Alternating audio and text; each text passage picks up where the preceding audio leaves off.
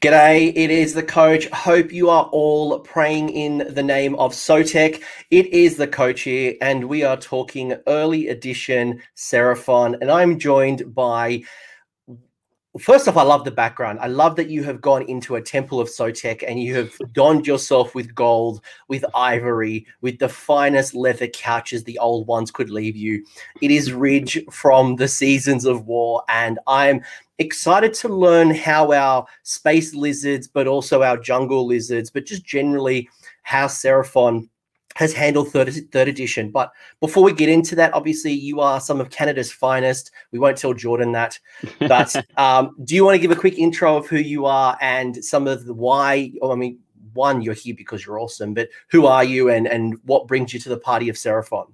Yeah, for sure. Uh, thanks for the compliment. This is uh, Carly's doing my partner. She likes a lot of gold, and I brought I brought Kroak, and he hasn't been seeing the table very much, so figured I'd bring him out here uh, and uh, just a card of swords for some funds. But no, yeah. So my name's Ridge. I'm uh, most of you, well, people that have seen Season of War have probably seen me. Um, so yeah, Jordan started up a channel. It's well, it's been over a year now. So I've um, been doing bat reps. It's just absolutely so fun, so awesome to be doing. Um, Jordan, you know, he does so much work for the channel um, it's, it's just as crazy how much work has been editing everything else. Um, yeah, just awesome um, to be here and, and, talk to you about Seraphon. I've been playing Seraphon for. Uh, I didn't play them in fantasy, but what happened? My my friend's uh, brother actually gifted me a lot of Lizardmen back in the fantasy days. So I played Skaven. I've played Skaven, you know, since uh, fantasy. So that was my kind of first true love, like my first army.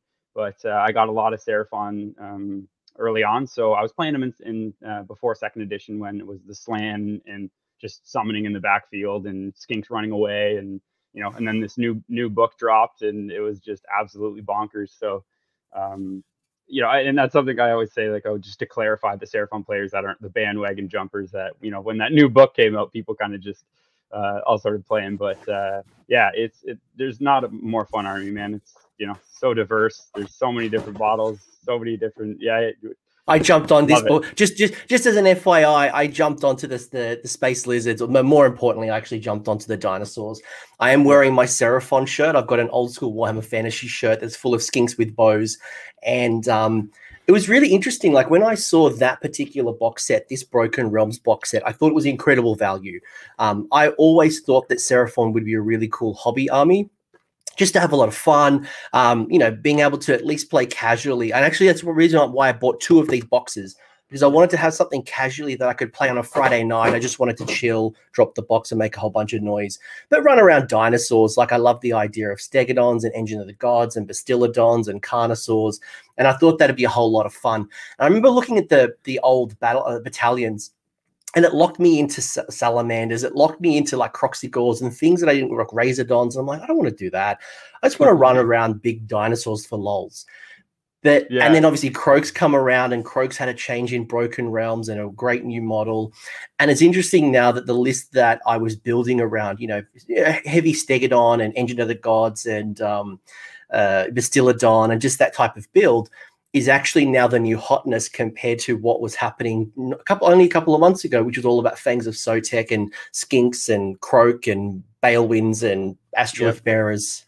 So it's interesting how the meta has definitely swung. Um, and I'll be and we'll unpack certainly some of the changes for third edition and how the two, I guess, coalesce and Starborn are kind of coming out in your opinion. And I guess for anyone who's new to the show, this is not the definitive guide to Seraphon. We're not going to tell you that if you love, I don't know, Saurus Knights, that they're hot garbage and that makes it true in fact.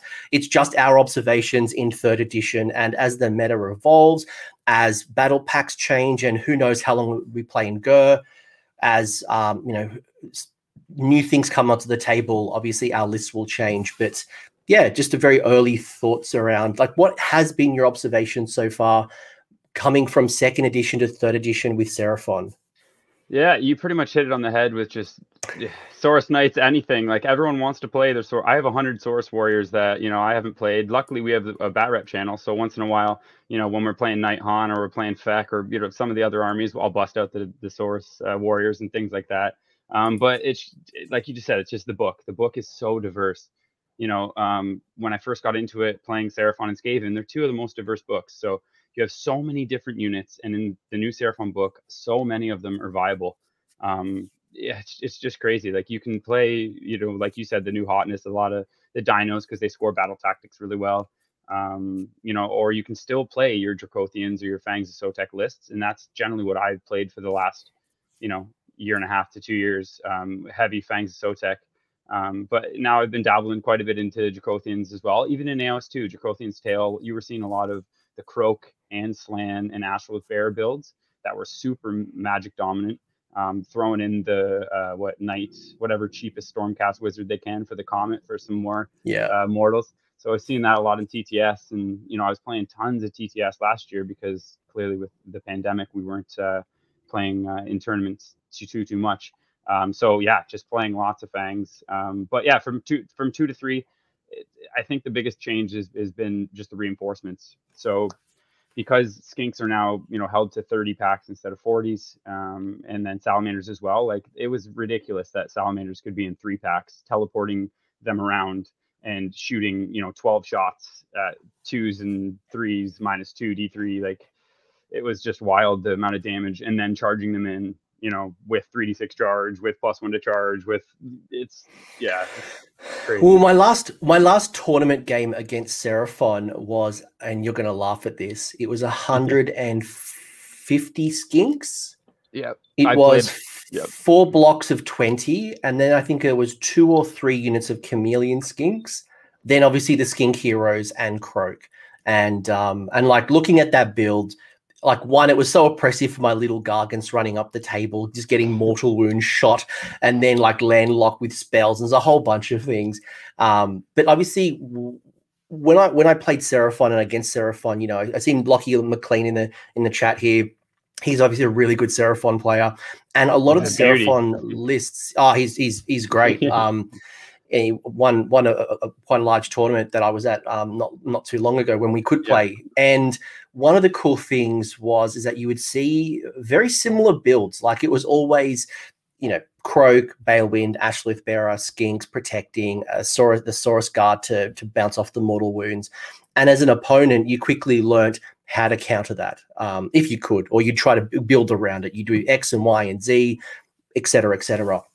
I feel like now now that build is still there if you really want to go down to it, but there's now a heavy incentive that you can go down the dinosaur build. You don't have to go Fangs of Sotek just to get the most competitive. I feel like at, at the time there was Fangs up here, and then everyone else was kind of here. Um, Now it's it's it's very much you, have got multiple builds. I just want to shout out Poet as well, who who donated some some some dollars to the chat. Thank you very much, uh, much appreciated. But would you agree with that? Do you think that there is now more builds competitively compared to what you saw in second ed? A hundred percent. So in in second ed, there was still people were still playing Thunder Lizards. It was still a good viable army. Um, back then, it was you're running two Bastiladons, um, double shooting them. You know, a lot of rules have changed to three, but uh, people were still doing really well um, in a lot of like Hammer Time tournaments, and um, there was multiple different TTS tournaments that happened. Uh, Pask ran a bunch of them. Um, the Butchers ones, like yeah, they they were doing really well. Um, but it was just Fangs was just so oppressive because Kroak could just Balewind hop 15 inches, whatever, unbind it, recast it, and just get anywhere he wants. And then 22 inch mortal everything off of the board. So it was yeah, you'd get rid of you you would get rid of all of those support heroes. You would have those big blocks of skinks that would just like absolutely um, stop you from touching any of those support heroes. And for yeah. a lot of armies, they didn't have the tools to handle that. And you're right, like you know, people were still running Thunder Lizards, and there was still some really good lists. But when you compared like just the the levels, there were there was no one before, was just like, completely different. Yeah, and I remember uh, not a lot of people. Well, some people would run the camel skinks as well. So that's one thing that's very much changed for me. Is I still will roll, throw like a, a five pack in here or there, but my competitive list at the end of two actually was, um, which the, the, heroes are pretty much the same for everyone who played them. It's Kroak, Astrolith, Skink Priest, Skink Star Priest, and then you're gonna go ten skinks, ten skinks, forty skinks, and then if you want to add more skinks, usually you're having one three pack of Sallies and then twenty camos. That and then your your three end, so your Balewind, Bound Geminids and that's pretty much what I ran at the end of it. So a lot of not a lot of people ran the 20 camos because just skinks no, were just cheaper and you could just do it. But that allowed you to deep strike the 20 camos down teleport your forward block, and then run and charge your three sallies all in one turn. Like you know what I mean? It was, and then Kroak is is absolutely destroying things with mortals. So yeah, yeah it's just crazy, man. and and maybe I'll maybe let's unpack a little bit about why we think that you know one's fangs is still good. We've talked about it. It's still you can still run fangs if you don't want to go dinos. That's cool. Do do you? It's still competitive. But some mm-hmm. of the things that have really leveled the playing field that I'm curious to unpack is first off we've had um, Kroak, who has got a new War Scroll. It's got a new model. First off, that model is exceptional. Um, but with that new model came new rules. Um, and the new rules are not just like a minor tweak. It's not like Be'lakor, who kind of glowed up a little bit. This was a complete rewrite to the way that you handle wounds, the way you kill Kroak. Um, obviously, we've now had the Balewind Vortex disappear completely. Um, like, how how have you found Kroak now in third ed? Yeah, I could talk about this one for a good uh, half an hour probably. Um, so I was always a big, well, obviously a big fan of Krogan too. Um, even in three, I did try. So we went to Grand Clash. It was the end of AOS two, and Kragnos was in play. So the new Kroak was in, and I brought him. In my game one, I played KO um, Vortex, and this was when you didn't get to pick where your pyramid was going. So I lost the roll off, so I didn't get the side of where my pyramid was. So I got the Vortex in a decent position into me, and then completely unloaded onto Kroak. I had him in cover, and before that, he was allowed to get lookout sir, blah blah, all that. And he ended up taking at the end of the day, he took um, nine wounds um, after the five Saurus Guard died because I, I, had five, just five Saurus Guard. And then I rolled 3d6 and I rolled an 11. So the first tournament I ever played at him, game one, I lost Kroak in turn one to a KO Zilfin um, Alpha and then I ended up going five one. I ended up winning my next five games and going five one. Um, but in that, that was when Seraphon was absolutely busted, like just crazy. Um, but it just shows you, yeah, like Kroak that tournament play. You don't want things that are to chance. Like that's why you're going to see a lot of people, as me included, are running this Slann because just you can always roll that three the three sixes. Like I remember Jack from your rolling ones. I saw a tweet he like had a he rolled three sixes and took two wounds and his Kroak died like right away or or his opponents I can't remember but it's just that unreliability is just not good for uh for tournament play. It's yeah. I'm, I'm having that and, and i know this is not the daughters of Khaine show. It's my it's my current passion. It's the army that i'm playing with and i'm having a real tough time at the moment and frustrations because i am playing a lot of things like witch brew like mind razor like a whole like even you know even just like the blood rites table all of that stuff is high chance, especially like Mind Razor casts on eight. And there's a lot of magical supremacy out there, and even more unbinds because priests can unbind. And I'm yep. finding that what Daughters of Khaine really enjoyed in you know, first and second edition, they've lost a lot with the, the Battle Tome rewrite. So coming back to Seraphon, yeah, absolutely. I can see that, you know, the more risk that you take, and you are basically a destruction player when you start playing with risk, mm. um, the greater the chance that you're right. Like Lord Kroak, while he's got 18 wounds, the way you calculate how you kill him is based on a weird table where you roll in every phase, not every turn. And you know, with an unlucky dice roll and you spike it, you can auto kill Kroak, and it can work in your favor. It means that Kroak can essentially be indestructible, or yeah. with the right amount of damage, you can pop a 400 character with one d- bad dice roll. Yeah, without so without guard, it's it's nine and a half wounds because as we know, three d six, ten and a half. Their averages there's fifty percent chance he's going to die without guard at, uh, if you've taken nine wounds. So but all this being said, I still think he's definitely viable. Like he's still able to be played. Um, there's a few different ways. So you can either run 10 guard, like run 10 guard and then use those guard and, and charge him right up the middle of the field. He has a couple amazing abilities. So a lot of the ones that people don't usually remember, or you know, if they haven't played the, the army very much, is just the arcane vassal. So even that skink priest that's up 12 inches from him, or with three, there's a lot of interesting things because you can give the arcane tome to the engine of the gods or to the skink chief on Stegadon. They become a skink wizard. as long as they're within 12 of Kroak, he can cast celestial deliverance from them. So mm. kind of a little cheeky thing with AOS 3 that they've came out. They've always had the Troglodon, so he's an oracle. So if he's anywhere on the board, you can do celestial deliverance from him. But his points are just absolutely ridiculous. For you know, he went up a ton of points as well. So you know, running 10 yes. guard, running five guard. Um, he's he's now innately plus two to cast. So there's a bat rep with where Jordan and I played. Um, he was running Teclis, and I was just unbinding his. I was because I was plus uh, three, right? The asterism gives plus one, and then he's innate plus two. So yeah. his he's casting four spells auto ten. I'm I'm casting an eight, and nine, so that's an eleven, a twelve. You know what I mean? And I'm unbinding Teclis. So like there's some some ways to use them for sure. Uh, but at Lockie Ridge revealing our secrets, I love it. uh, That's but, really the secret source of this show. I find out all the little secrets and I get you all to share it with me. So I learn from you. I think equally, Seraphon players who are listening to this, you're hearing all the secret source, but equally for me, it's like, right, how do I beat this? And I think you're right with Kroak. I think you've got to look at Kroak very differently. It's not like, cool, I got a new model. How do I build around the way I've always played? You've got to really re look at the way you used to play with it. And I think things like Astrolith Bearer may not be as relevant today as it was for this particular Kroak. But I'm also seeing some people who have dropped Kroak and have just gone to the generic um, Slann. So, yeah. um, and I'm, I'm, seeing some interesting play. And obviously, we will go through one of Ridge's lists um, and explain a little bit about how this all works, you know, towards the, I guess, the half end of the show. But um, yeah. I think Kroak is, is it's an interesting one. I know I've been thinking about it with Thunder Lizards and kind of moving him up because he doesn't need that bubble anymore.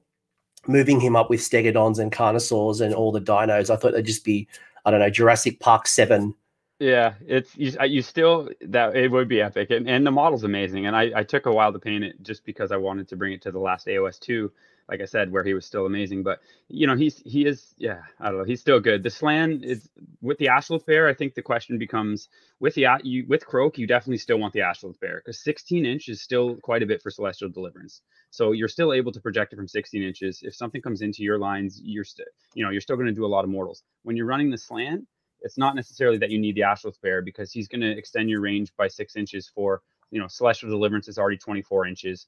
A lot of your other spells you, are going to be able to get already. Um, you're more going to see the Astrolith Bear with the Slann is if you're running um, Starborn because you get D3 extra Celestial Conjuration points and he gives the six up uh, ward, which actually now has changed as well. So if you're running Saurus Guard, you don't get, you can't take the the ward save as well. So you know, probably a, a good change, um, more for, you know, Be'lakor passing off wounds and then getting a five up disgustingly resilient and then, you know, that type of stuff. But it, it affects Seraphon as well. But yeah. And at the time, and that's probably a good call out, is at the time of this recording, we have just had the FAQ on the FAQ. So assuming we don't get an FAQ on the FAQ on the FAQ, we are on the FAQ. yeah. Um, so that's Kroak. Like, let's. Let, I know you said you could talk for half an hour, and I would normally oh, yeah. take you up on that. Let's put Kroak to the side. I think it's Kroak's changed. Um, Kroak's still viable. Kroak's different. I think that's the key. Is that you know if you you still you could still use it. It's just a different way you've got to use it, and you, the way you you you would traditionally build around Kroak may not be the right way to do it moving forward. Just as a call out. Yeah, you've had coherency changes and you've already kind of alluded to this a little bit. So you've had coherency changes so the way we've got to have models coherent and i guess even it kind of ties in a little bit to the way we reinforce units and having a restriction on those reinforcements. Yeah. how was that changed or, or made your list building process different? That's the biggest change. Like i said at the beginning the the not the coherent coherency hasn't really affected us too much you're always able to if you're having a 10 pack of screen for skinks you can just put triangles at the end and if they're going to die they're going to die anyways. It might affect say like pterodons i guess because you don't want to run six of them anymore because not getting them into combat but they were never really great in combat. Um, you used to you, you used to see blocks of i was just thinking of saurus warriors because in in some of the builds i've played a couple of saurus warrior builds where you've got those big blocks of 20 to 40 i think at the time and they're on 32s yeah, so the if you were running 40 Saurus Warriors, yeah, there actually I did see at Grand Clash there was like two blocks of 40 Saurus Warriors, but eh, again, that's not the most competitive stuff. It's it's good because you can add save stack on them in even yeah. in two. You and reducing the damage as well was always like grinds my gears. I think you you reduced yeah. rend as well. used to grind my gears. Back in the old book, it used to be yeah, they used to have not get rend one, but then they ended up just giving them plus one save. Plus so one. then now they're at a four up save. Um, but coherency with them, yeah, I guess it would affect if you were playing Saurus and that type of stuff. Um, but what you were saying before is is the big one. Reinforcements is what absolutely changed them. So, like I said, you're not able to take three packs of Sallies anymore. Um, you're only allowed four reinforcements. So often when when I'm building lists, it's you know I'm going to be going. Um, if you're going 30 skinks, that's two already. So then you're going to go, you know, a two pack of Sally, two pack of Sally. There you go. That's your reinforcements for most of your fangs and Dracothion's tail. Um, when you're looking at your Thunder Lizards, you don't care about reinforcements. You're you're you're good. Four is more than enough, uh, especially if you're running staggies as uh, battle line, which um, you know you, skinks are still amazing as we'll talk about later. Um, with the minus one damage, just having that many wounds. Um, but yeah, so I guess that's kind of it with the reinforcements. It's it's it's mainly with with them, but camos, I guess too. Like I said, I used to run big camo blocks because they can deep strike. So you drop down 15 or 20 camos and then pair it with comet so you're doing say two or three mortal wounds from Comet, and then you drop down even a five pack or ten pack of Camels. Like they can finish off heroes, all that. But now you're you don't want to use your reinforcement points on Camels because then you might as well just run them in fives like MSUs. Yeah, you might as well stick to those those small units. I think that's that's probably the big challenge. Is you do you used to see a lot of big blocks, and you know in some of the lists that I played against, you'd have two big blocks at least, or even three big blocks, or at least double reinforcing, which we would now call it. Um, yeah. It does hurt obviously the pterodons and um, and those types of builds, especially you got to think about when you start going from I think is it three to six um, and start looking at the the range of your weapons. I think uh, some of them have only got one inch range, so you can't get all of the attacks in uh, unless you start taking damage. Yeah, and I think the other consider, yeah, so that's that's a, a big challenge and maybe a disincentive of why you would go for six and you stick to three. Yeah. But the other change that kind of works in your favor is that monsters have now gained um, five um, on the objective. So then, so I think that was the challenge that I was having when I started to build my Thunder Lizards. Was at the time a Steggy was only worth one. So yeah. I would have like a, I'd have like a Sun's army, but without the rules of getting more than one model, and uh, you couldn't win on the objective really unless you went in and still had a block of Skinkosaurus warriors or whatever it is. Yep. Has that helped you a lot being able to have your monsters count as five or your multi wound models counting as two? Oh, tremendously. Yeah, absolutely. And Thunder Lizards, I think it's it's it is a great change because like you just said, a lot of models that was a huge problem. You know, they were really strong models. You wanted to use them, but at the end of the day, they count as one model. So how many times have you charged in uh, you know, back in AOS two, a Terrorgeist and killed 28 oh, kinks and I was just thinking like, I was just thinking Gristlegore. I'm like, cool, yeah, you can double attack, but as long as I have enough bodies to block you off the objective, you'll never win. You'll just I've just got to hold I've just got to hold that, that fence. Yeah, so it's it's a great change, and for Seraphon with a lot of the Thunder Lizards for sure, because you're you're going to be running a lot of Stegadons, right? It's uh, yeah, I, I don't know, I can't say anything better. It's awesome. I'm glad that it happened and then it kind of works well with the the battle pack we're pl- currently playing in, which was Ghur. So it's obviously giving us uh, more battle tactics, and I'll get your opinions on battle tactics with Seraphon in a minute. And I think some of the feedback that I was getting from the Discord when I was asking them, like, you know, how have you found the Starborn as opposed to the Coalesced?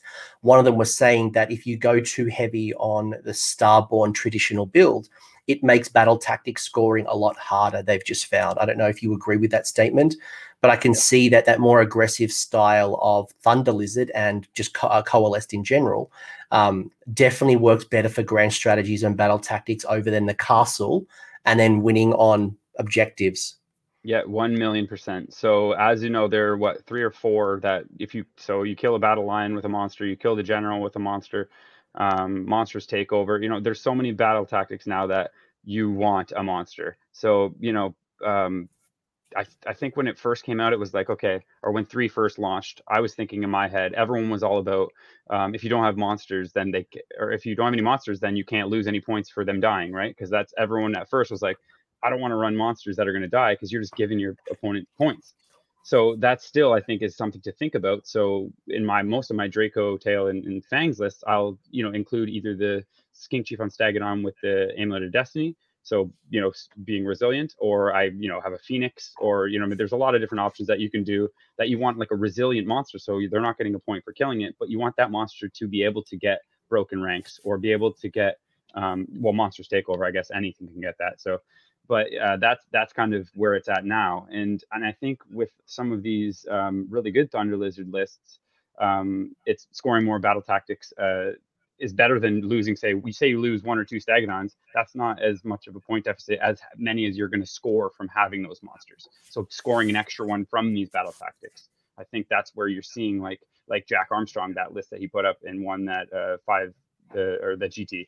You know, he's it's like pretty much all Stegadons and then two Sallies, one Sally, and it's like he's probably scoring so many points extra. If a couple Stegadons die a turn, like who cares? You're scoring more points from the battle tactics of, of killing then you care about your monsters dying. So yeah, and because you've got some strong casting, you've always got metamorphosis as well. So, um, and I found that's been really helpful, especially for some of those um, those uh, battle tactics where I've got to have three monsters or two monsters to activate the bonus VP um, by using metamorphosis, especially having some consistency of getting plus one, plus two, or more, um, it really allows you to get that metamorphosis spell off. And if you don't want to go down the heavy steggy, and I, and I guess that's the message I don't want people to walk away with that you've got to go down the Thunder Lizard. It's just what we're finding is different compared to Fangs because yeah. Fang still has the spell ability. You can still bring in. Um, I know when I was looking at my list and I was trying to think about, well, I've got this double box of the um, the broken realms. Like, where do I expand out on? You know, what does a Carnosaur do for me? The Troglodon really impressed me. I looked at that and went, okay, I'm might be cooking with gas here. I really like this Troglodon doing some healing, having a skink on there. Like, there was some good stuff in that that, that Troglodon. Um, but you've got ways to work around it if you don't want to go down super monster route. Yeah, Gotrek. There you go. Put Metamorphosis on Gotrek, and you're gonna love every minute of it. That's uh, I saw actually. I think he's friends of buckets of Vito uh, Ropo or whatever. He did pretty well at the Florida Open, and he had Gotrek in his Thunder Lizard list. So that was a super cheeky. Uh, well, Gotrek is like we knew right away that he's he's in everywhere. He's everywhere. He's if you have an order army, you insert him and you're good. But having you know starborn armies that can teleport around, and then putting the ginger midget just in the front and down the middle, and you can kind of teleport around. It's how are you not going to win? Like I, I bought a Gotrek, uh, just I don't know. I keep telling myself I'm not going to play them, but you know when you're playing Ar- Archaons and Nagashes that are two up rolling ones and all this stuff, it's like some of these big events, uh, you know, it's it's no holds bar. You bring your your big list because it's people other people aren't going to hold back so. No and and that's probably one one other call out i'd make there is um is how you're dealing with um and i keep talking about the meta right? You know for anyone who like what is the meta? It's just the environment. It's just where you play you know? When you go to a game store there's a local meta and some of your mates not might own an archaon so you don't have to worry about that. That's not your local meta. But when you go to a tournament um, I went to a tournament like six months ago, and the, out of 60 players, there was t- 10 Archaons. So, like, that's a very different meta to what I might play at my game store. But one thing that I'm noticing in third edition at the moment is there's a lot of high saves. You're getting really super durable heroes that are on three up armor saves that can easily go to a, a one up um, to ignore Rend 2 because you you know you can only ever have a plus one to your armor save at best, but you can really reduce the Rend, then they can heal, they can have wards. And even like last night, I played a game against, I think it was two or three units of Blood Knights. So again, they're a three up, can easily go up to a two up, super durable, and I need mortal wounds as opposed to high rend. How are you finding that with your your boys? Yeah, it's tough. It's Seraphon are one of the best armies at Vito's in the chat. Nice. Yeah, Vito's in the chat. Yeah, yeah. He, I man, I watched, remember watching him on TTS a bunch. Awesome player. He played a lot of Fangs as well. We used to, yeah, it's awesome. Um, uh, what, what sorry where, where, where was I? We, we, we, were talking about armor saves and just like the yeah, high gotcha, gotcha. at the moment because I think that's one big thing, right? You know, um, and why you know things like skink still and being able to do mortal wound shooting can yeah, be still very powerful, and I wouldn't leave them at home.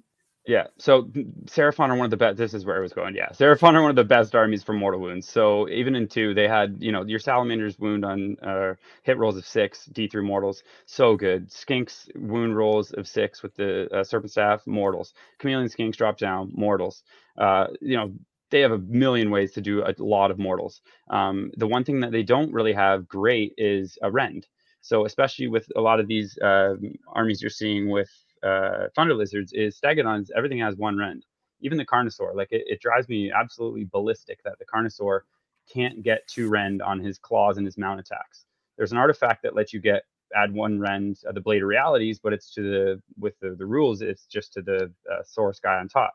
So grinds my gears that you know. I really want a Carnosaur. Like as a Jurassic oh. Park fan, I just want a Carnosaur leading my Triceratops and my Velociraptors. I just want that that Jurassic Park experience. Yes, I know that's not Seraphon models, but I want that experience. But I can't justify that that Carnosaur. I was like, oh, yeah. which is why I went this like the Troglodon kind of is is what's leading me towards um This guy right yeah. here. That's so his name's Dorfy. I don't know. I that's what I call him on the channel. And I constantly like Jordan laughs at me all the time because through sometimes of my generalship, not getting him in, like make him fly, and I'll try to get him into combat, and he'll just the first like three games I think on the channel he didn't even get into combat. So just hilarious that I think I think the Carnosaur needs to go down to Morathi's shop and have a chat to see how Morathi got her Rend 2 back and maybe the Carno gets a Rend 2. But you know, back to your point around the mortals, and I was just thinking about, and I'm sure this has happened many times in your bat reps, unleash hell with the skinks.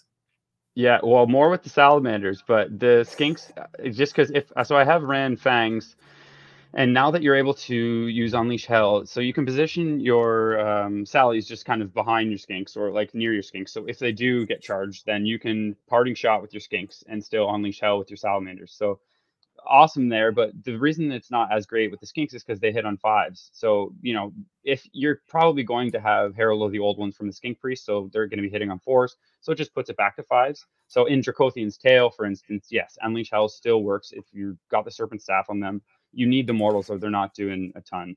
Um, I guess hmm. before mm. too with with the Rend thing. Um, so I, I was going to go on to a point of of salamanders. So that's kind of your only source of having uh, amazing mortal, mortal, wounds and minus two rend. So mm. salamanders absolutely slap. Like they went up ten points in AOS three, which is not very much for how good they are.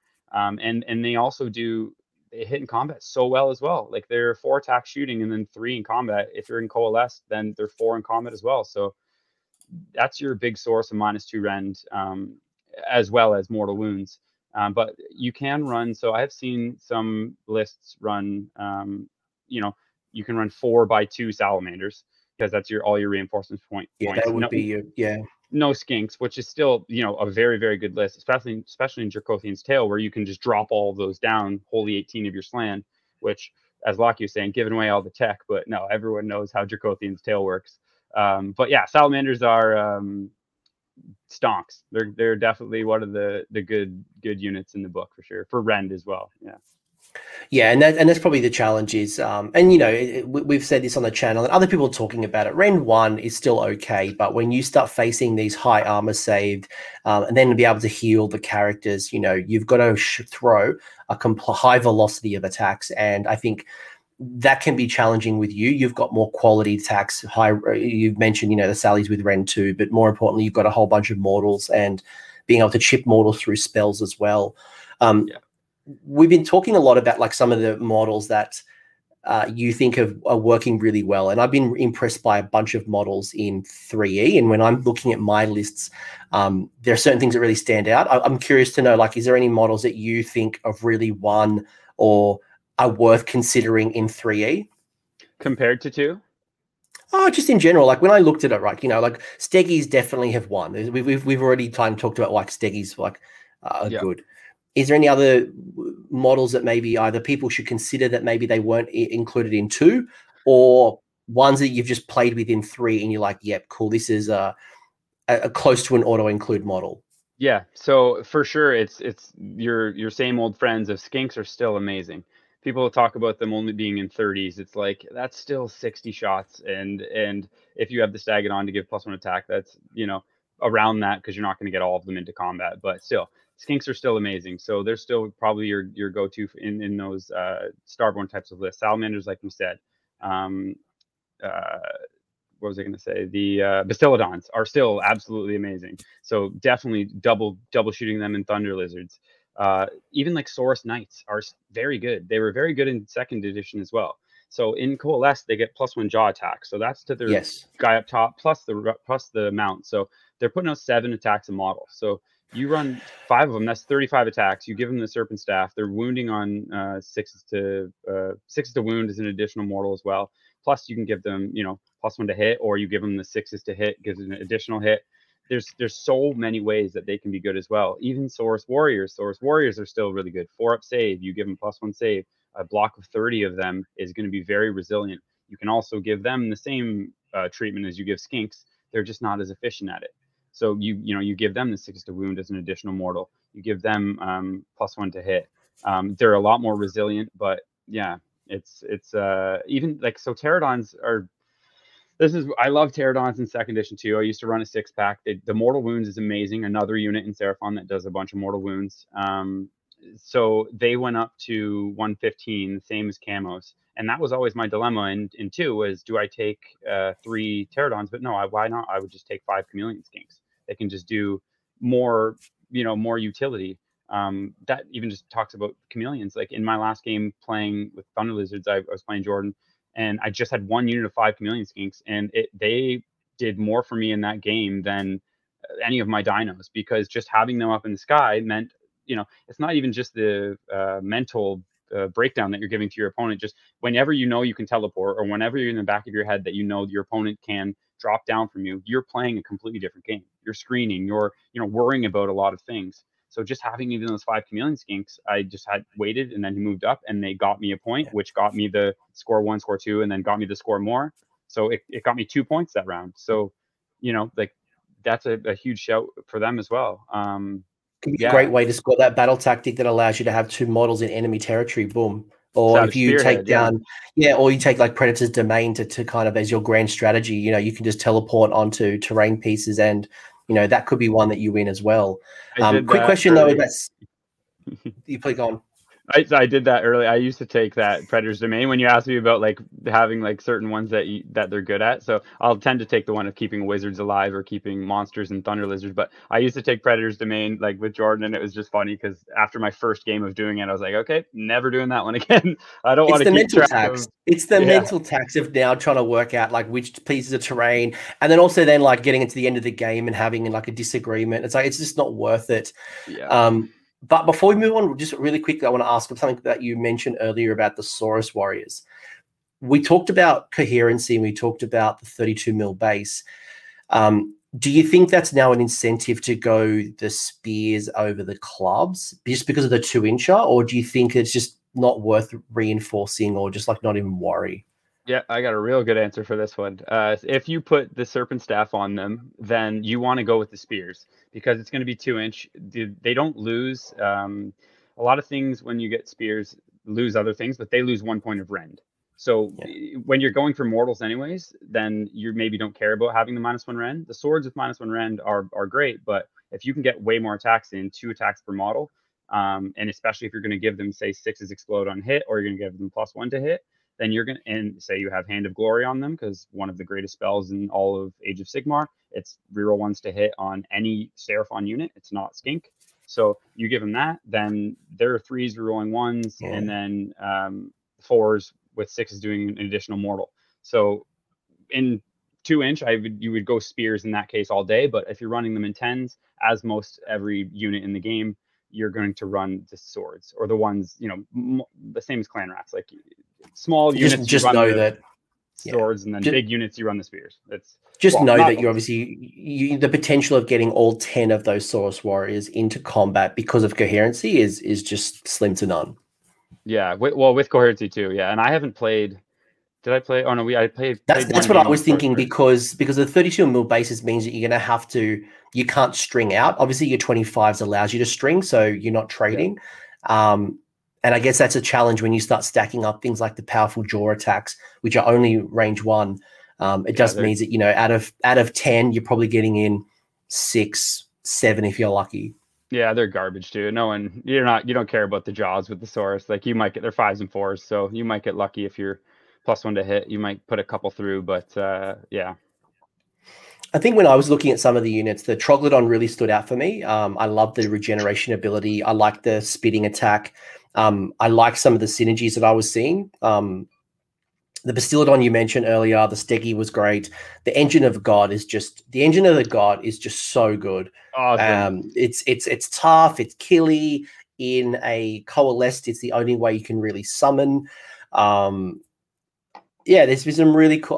Like I'm, I'm seeing some good things that hopefully we'll see the table again. Um, the Carnosaur, the Scarvedon Carnosaur, for me seemed like good value. Like it's it's it's from a points perspective, it's actually really good value. But I think, as we've talked as well, like the just the, the lack of rend or the rend one is just it, it's it's it's more of a distraction than it is a real threat.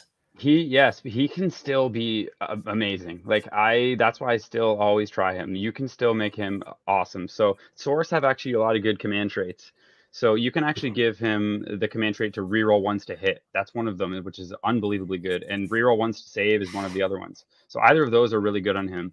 But then you have to make him your general. And then in that case, you pretty much want to give him the amulet of destiny because if not, he's going to go down like a bag of whatever. He's going to die very easily and slay the warlord. Like that's just the easiest thing for your opponent to get. But you can still absolutely juice him up with plus one attacks from Prime War Beast. And if you if you go uh, Thunder Lizards and instead of taking the reroll ones to hit, if you have another way like a, an Azeros or you give him Hand of Glory, he can have the reroll ones to hit and you know give him plus two attack one attack from the constellation so plus one to all of his attacks he's got a five damage attack like he can slap like he can do some good damage and Vito saying, yeah, plus two attacks with exploding yeah. sixes. That's on his war scroll. Um, that that's actually just his mount weapon though. But you can give him his own command ability that gives it to his mount. Um, so yeah, Carnosaurs. Like I and I, there's no one more than me that wants to make the Carnosaurs uh, great again. But you know, give him give him a Rend. I think for me though, like when I'm when I'm building up a particular character, I'm building up more of my things like my skink priest on Steggy as opposed to the Carnosaur. I think that's probably my.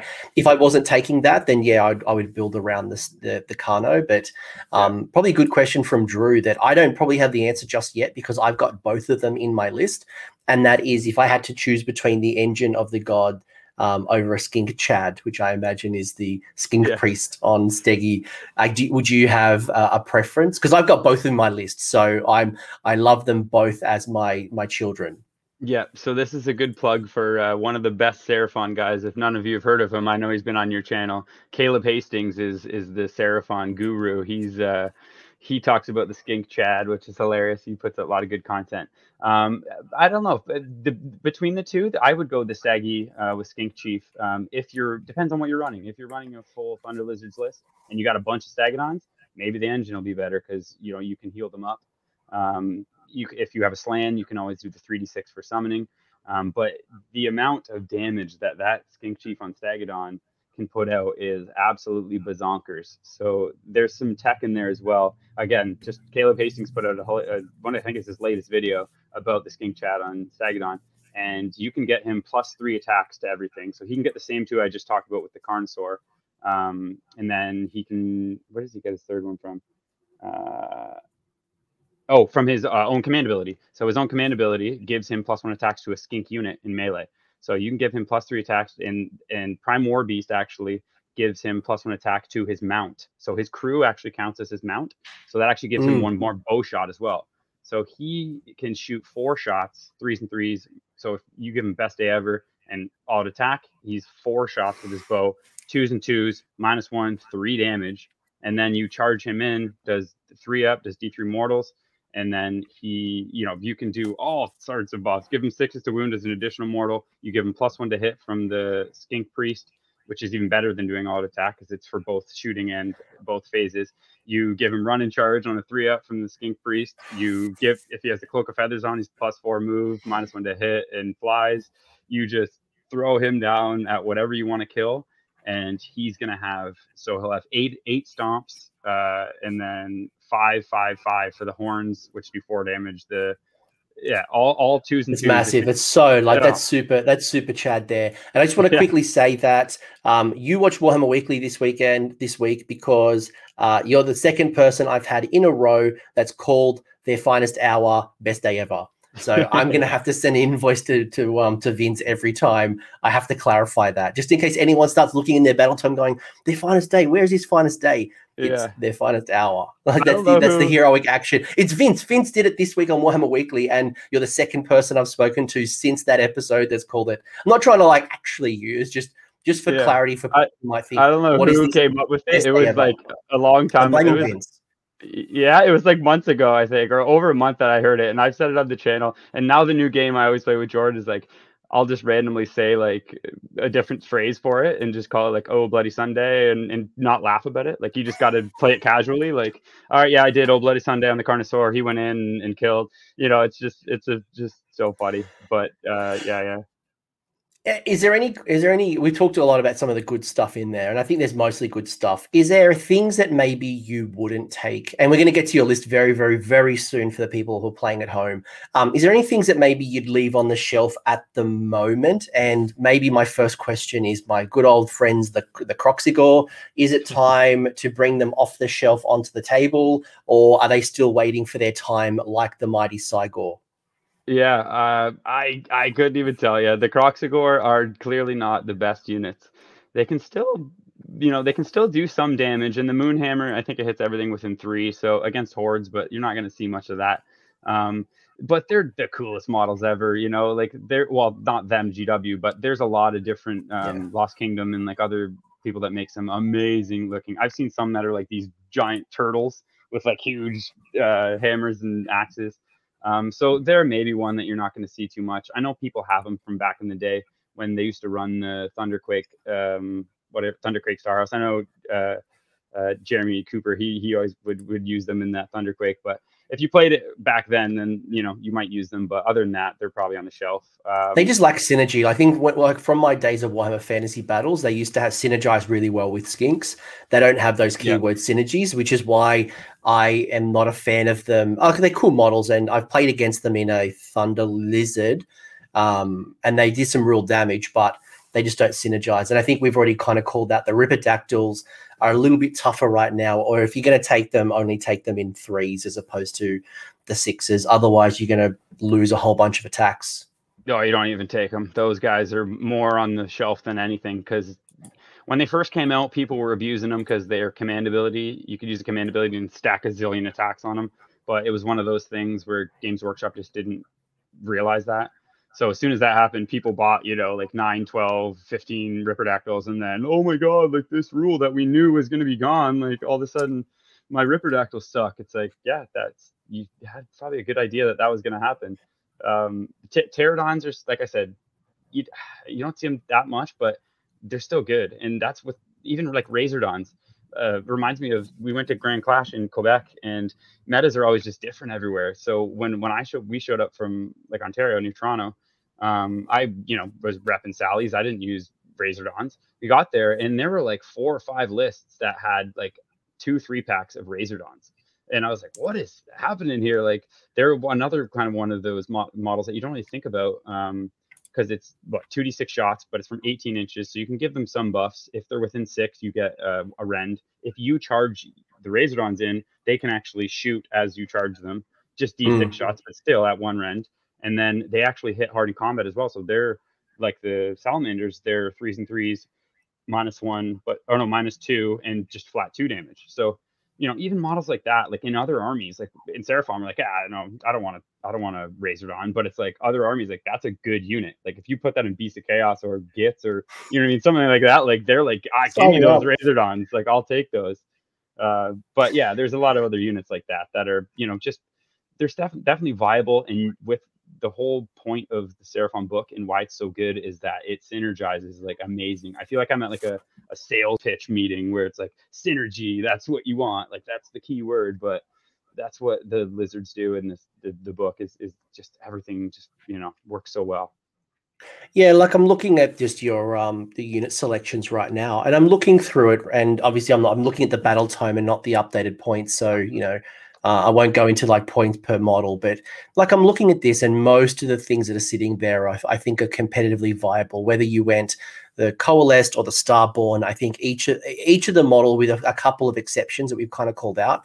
The Saurus Knight one's an interesting one because um, it's always talked about the potential of having you know 70 attacks for a unit of 10 one coherency rules now kind of kicked yeah. in the Saurus Knights, but two, I've never actually seen anyone actually put the theory into practice and go in with those 70 attacks. I know people have talked about, you know, boost up jaws from both the mount and the rider, but um, but overall, I think you know you, you're in a good spot mostly, which kind of leads us to the list. But and um, just quickly for Mike Mitch, who who recently might have missed the the conversation, I think the higher level conversation is that Kroak is still good.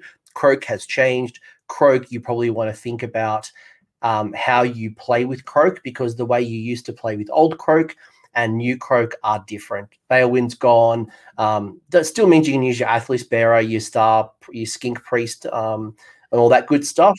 That uh, if you just plug and play War Scroll to War Scroll, it's yeah. not going to work the way that it used to. Is that kind of the high level summary?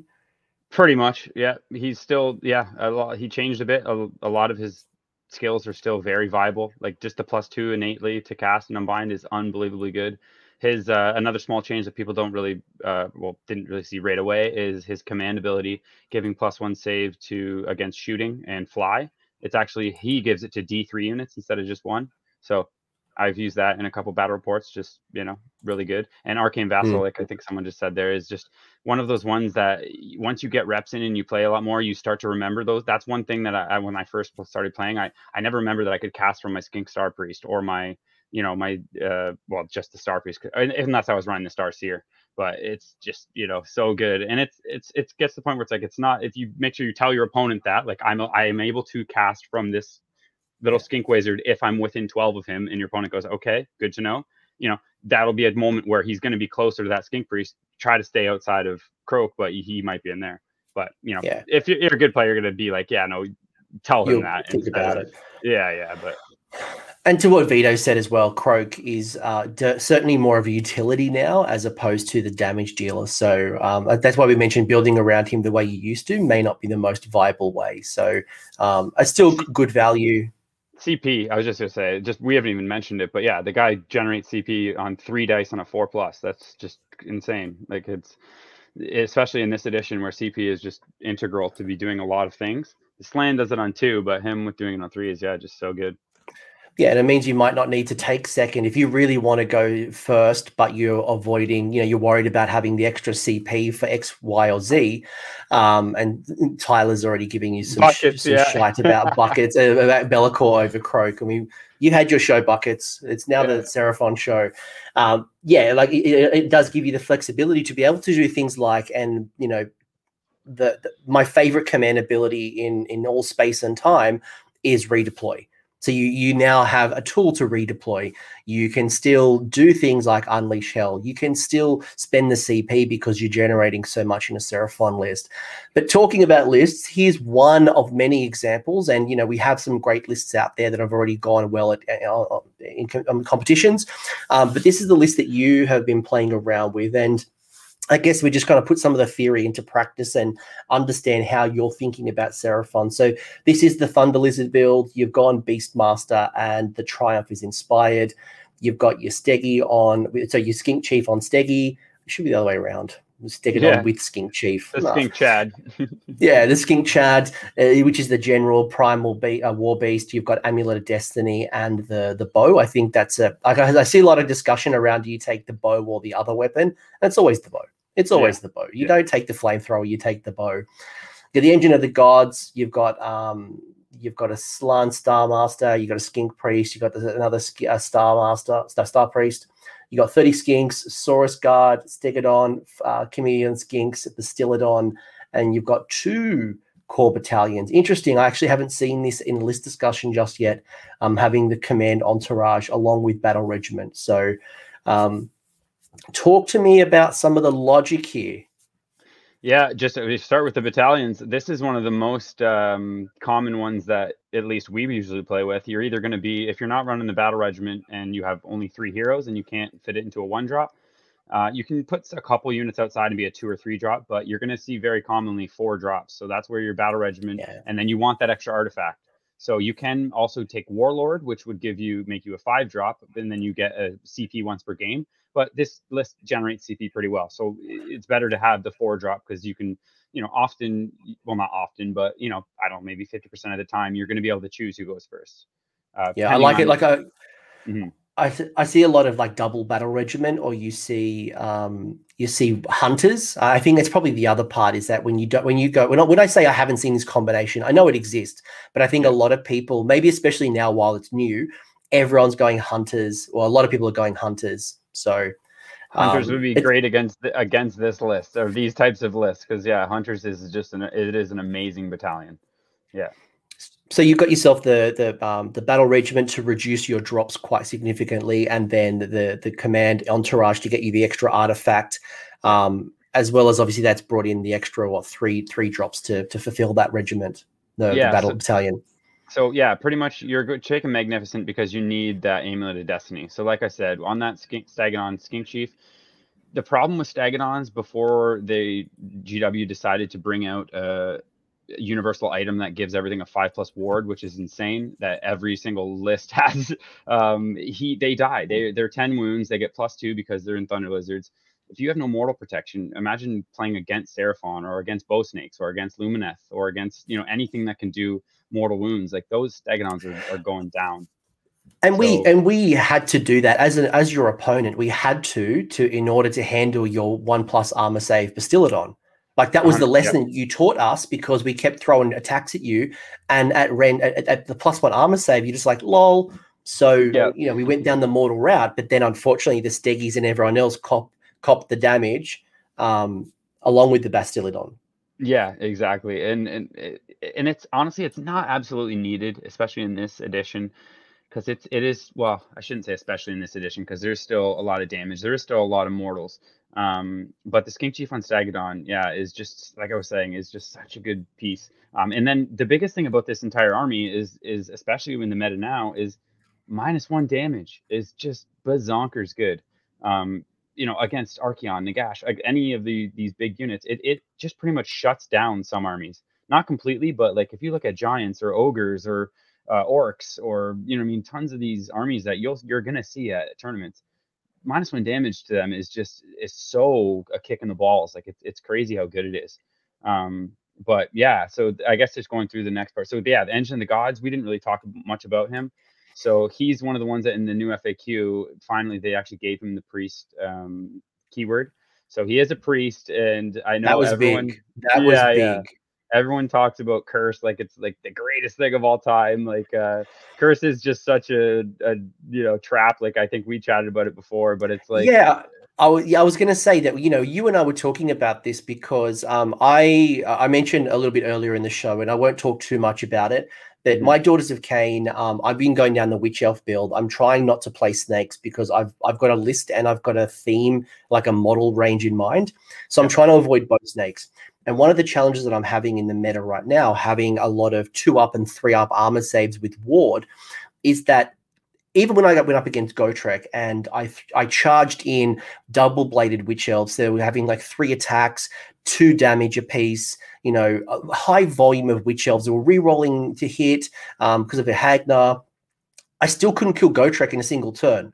Throwing all that stuff at Blood Knights just didn't kill the unit. Yep. So, so for me, I, one of the things that I was thinking about outside of going into to, to bow snakes was curse. And the challenge that I'm having, and and you know, you can tell me where you are at with curse right now, is that you've got to be within nine of the enemy, not the not the unit that you want to you know want to you want to go in and charge, but the actual thing you want to curse. Things like teleporting means I've got to be outside of nine. So in my army, I can't mirror dance. You can't do any teleporting to get within range in the hero phase. Yep. Um, and it feels like I'm playing for the double turn. And as a viable strategy to charge in a Gotrek, a Blood Knights, Vampire Lord on Zombie Dragon, Archaon, whatever, I don't think that's a viable strategy to pull off Curse. Now, 100%. you called it a trap. Talk to me where you're at with Curse. Yeah, it's shit. That's what I. That's where I'm at. no, it's. Uh, I had a big long speech, and you're just like, yeah, shit. It's shit, mate. It's uh no people.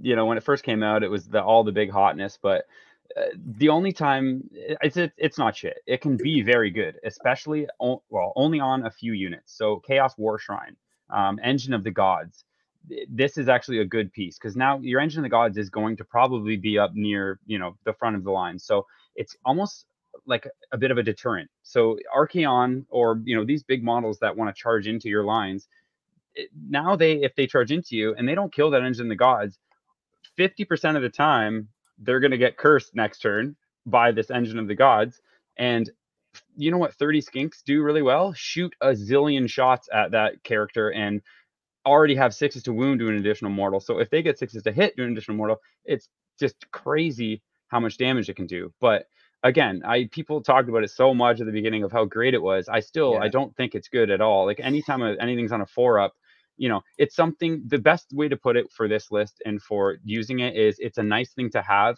on a unit that is already good and already heals your big monsters, already does um, D3 mortal wounds to three units within, or every unit within 12, already can summon you 10 Saurus Warriors, um, already can on three sixes make you have double your attack characteristics and reroll charges, which spoiler alert, Jordan and I played a fun game uh, earlier this week, and it's the first time I've ever rolled the three sixes. Which, eh, listen to this, coach. This is fucked. So it used to be when you roll three sixes on the engine of the gods, you just got another turn. It used to be. No, like, it was so. So actually, so I played at a tournament, and by the way, I just I, I mean quickly. I, I want to call out. I don't even know why Ridge. I've even got you on the channel because I could have summarized this whole tactic with re-rolling one's Jack, who just said, "Why don't you shoot your Gotrek with fifty Sentinels?" Like, why hmm. did we just talk whole hour? Jack has just dropped the bomb. Um, but I actually played at a tournament. Uh, it was like 2016, even 17, right? And the table behind me uh, was a, a, gentleman by Chris Chris Tott, um, and he triple turned his opponent by doing that. Oh, so he he went, he went bottom of the turn, got the free turn, and then one priority and went again. And it was like I'm I'm literally right behind him watching this unfold, and it was the weirdest stuff. And then Chris Todd again in like the Masters, like a year later, like stacked stacked a whole bunch of CPs on the Carnosaur and did 72 damage from one attack. It was just there was some weird stuff that used to happen that um, I'm glad has been reined in a little bit. A triple people think like you know Sentinels are a feel bad. Imagine being triple turned. Yeah, just go to the go to the bar at that point. I would not even sit at the table. It's unbelievable. Yeah, man. And the old the old book Starseer used to do. You used to be able to have uh, dice and what you used to roll them and then you'd have them in your hand and then you could replace a die with with them back in the day it was yeah man some of the old rules were cool but just ridiculous um but yeah anyways moving on so yeah th- so the engine yeah is awesome so curse is on there yeah, again engine like is I, great yeah like i said and- it's it's more of just kind of there if it comes up then you're you never build a list for curse ever if you do then you're you're doing it no, wrong. I've, I've been I've been toying with it. I'm not building around curse. I'm trying it because I'm just one way I'm trying to handle the the high armor saves. And I think yeah. I've come to I'm, I'm going to try it on a chariot. Um, and I think the engine of the gods, as opposed to like putting it on like a foot foot troop, isn't the right strategy. I think with a chariot or a, like a, a buff piece, it might work. Um, Autumn, what is a what does an uh, an 18 do? Or th- th- um, for the rest of the turn, you can re-roll charge rolls for all Seraphon mm, within double. 24, and then double the attacks double attack characteristics. So that's what, yeah, that's what I did the other day. Um, so you know, your Stegadons all double attacks, but then when you add ta- add attacks, it's after. So even your skinks though, they all have one attack, so it would be double two, and then plus one if you have fifteen, blah blah. So it's still really really good now, but you know, it's what one in two hundred and sixteen is the chance. So it's yeah, like banking on an eighteen on a th- uh, on a um, on three dice is um, yeah. For your yeah. for your doc situation though, I think I got it figured out for you. It's uh it's called uh the bow snakes and the sent- and the sentinels, right? Like let's hope that she that she that she allies with the Lumineth as opposed to like you know a, a fight against Sigma. Yeah, yeah. Uh, so you got you, you got curse. Curse, yeah, curse is good, but it's it, I think it's it's quite hard right now unless I can yeah. find a way to increase the range of a prayer, which currently doesn't exist. Yeah, yeah. So the next piece is the best piece in all of Seraphon, and that is the Skink Priest. He is the greatest model in AOS 2 and AOS 3 and AOS whatever you want because he is 80 points and the amount of utility this little guy does is crazy. So he's only got four wounds, so you do have to watch out for things sniping him or range mortals, range well, range anything. Um, but his command ability gives you plus one to hit, which in this edition is his Herald of the Old Ones for a CP gives plus one to hit until your next hero phase is stonks to the moon it's the best on everything. So so many good interactions in this list with the Bastiladon, It's unbelievable because if you do all attack with the Bastiladon, you then can't use Trove of the old ones to make it shoot again because it's already used a CP in that phase. So and I was I was I was going to pause you there because I just want to make that just for anyone who doesn't connect the dots. One of the changes in third edition is that a, a, a unit can only issue or receive one command per phase. So, yeah. and, and one of the challenges that I've been having in some of my lists is the command ability all might get issued in the hero phase or in the combat phase. So yeah. What this allows you to do, the Herald of the Old One, because you're issuing it in the hero phase, it still means you could use all that attack, all that defense in the combat phase or another combat phase command ability. Yes, and with the Bastiladon, you can use Trove of the Old Ones and make it shoot again with plus one to hit. So that's the with with the Bastiladon, but other things as well, like you said, yeah, things especially that shoot and then charge. So you have one of the best things of that, which is the Stegadon on with Skink Chief. You give him same thing, plus one to hit. He gets it for his bows, and then you get it in combat. And then say you you've taken six or seven wounds, you can use Feral Roar, one of the new Gura abilities that lets you fight at top profile. So just like I can't explain how amazing that, a, plus, a plus one to hit till next hero phase uh, command ability and, is.